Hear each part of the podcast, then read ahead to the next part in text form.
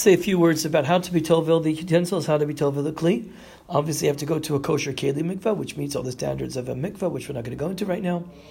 Um, the utensil, the kli, has to be totally inside the water without anything with, uh, affecting a chatzitza. A chatzitza is something dividing, something um, um, in between the water and the utensil. There can't be anything between them. Just like a woman goes to the mikvah, has to make sure there's no chatzitza on her body. Same thing with the kli over here. Can't be any chatzitza, can't be anything breaking, anything dividing between the water and the utensil.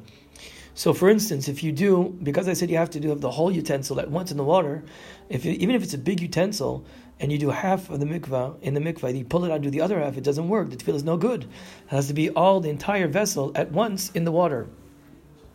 I mentioned last week that also the handles of the vessel has to be in the water together, even if the handles don't officially have to be uh, make, the, the, handles themselves are made out of material that doesn't have to be in the mikvah, such as plastic, doesn't make a difference. The entire vessel, including the handles, has to be in the mikvah. Otherwise, the tevilah is no good.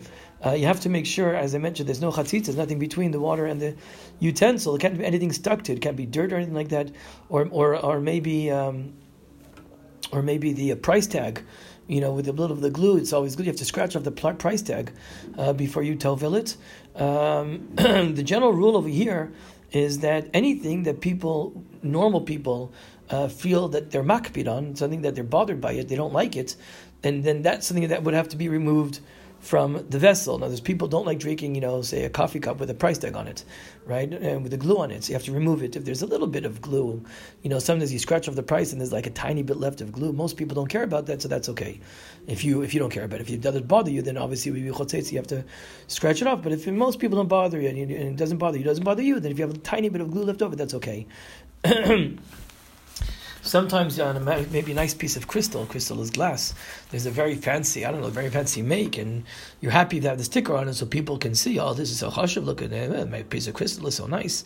Then it's considered to be part of the utensil, and you don't have to remove it before the mikvah.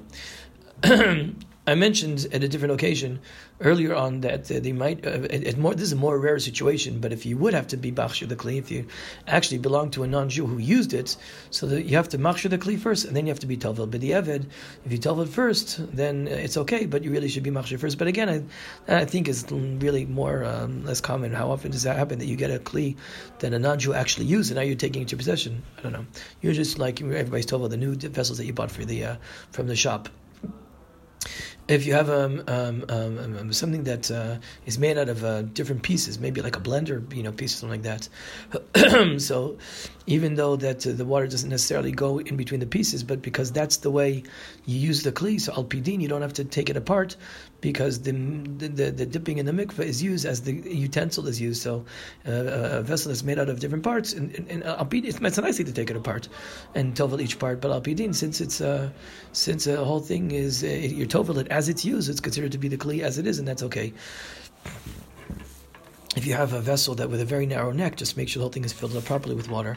Um, when you tovel something in the mikveh, you have, what you do is you put the vessel, say, in the, the, knife or the fork or the pan or whatever it is in the mikveh, and you have to let go for a second, literally just a split second, so the uh, water will go in between where your hand was holding it and the vessel. Because if your hand, hand is holding the vessel, then your hand or your fingers are a chatzitza between the water and the vessel. The, the water can't get in there because your hand is there.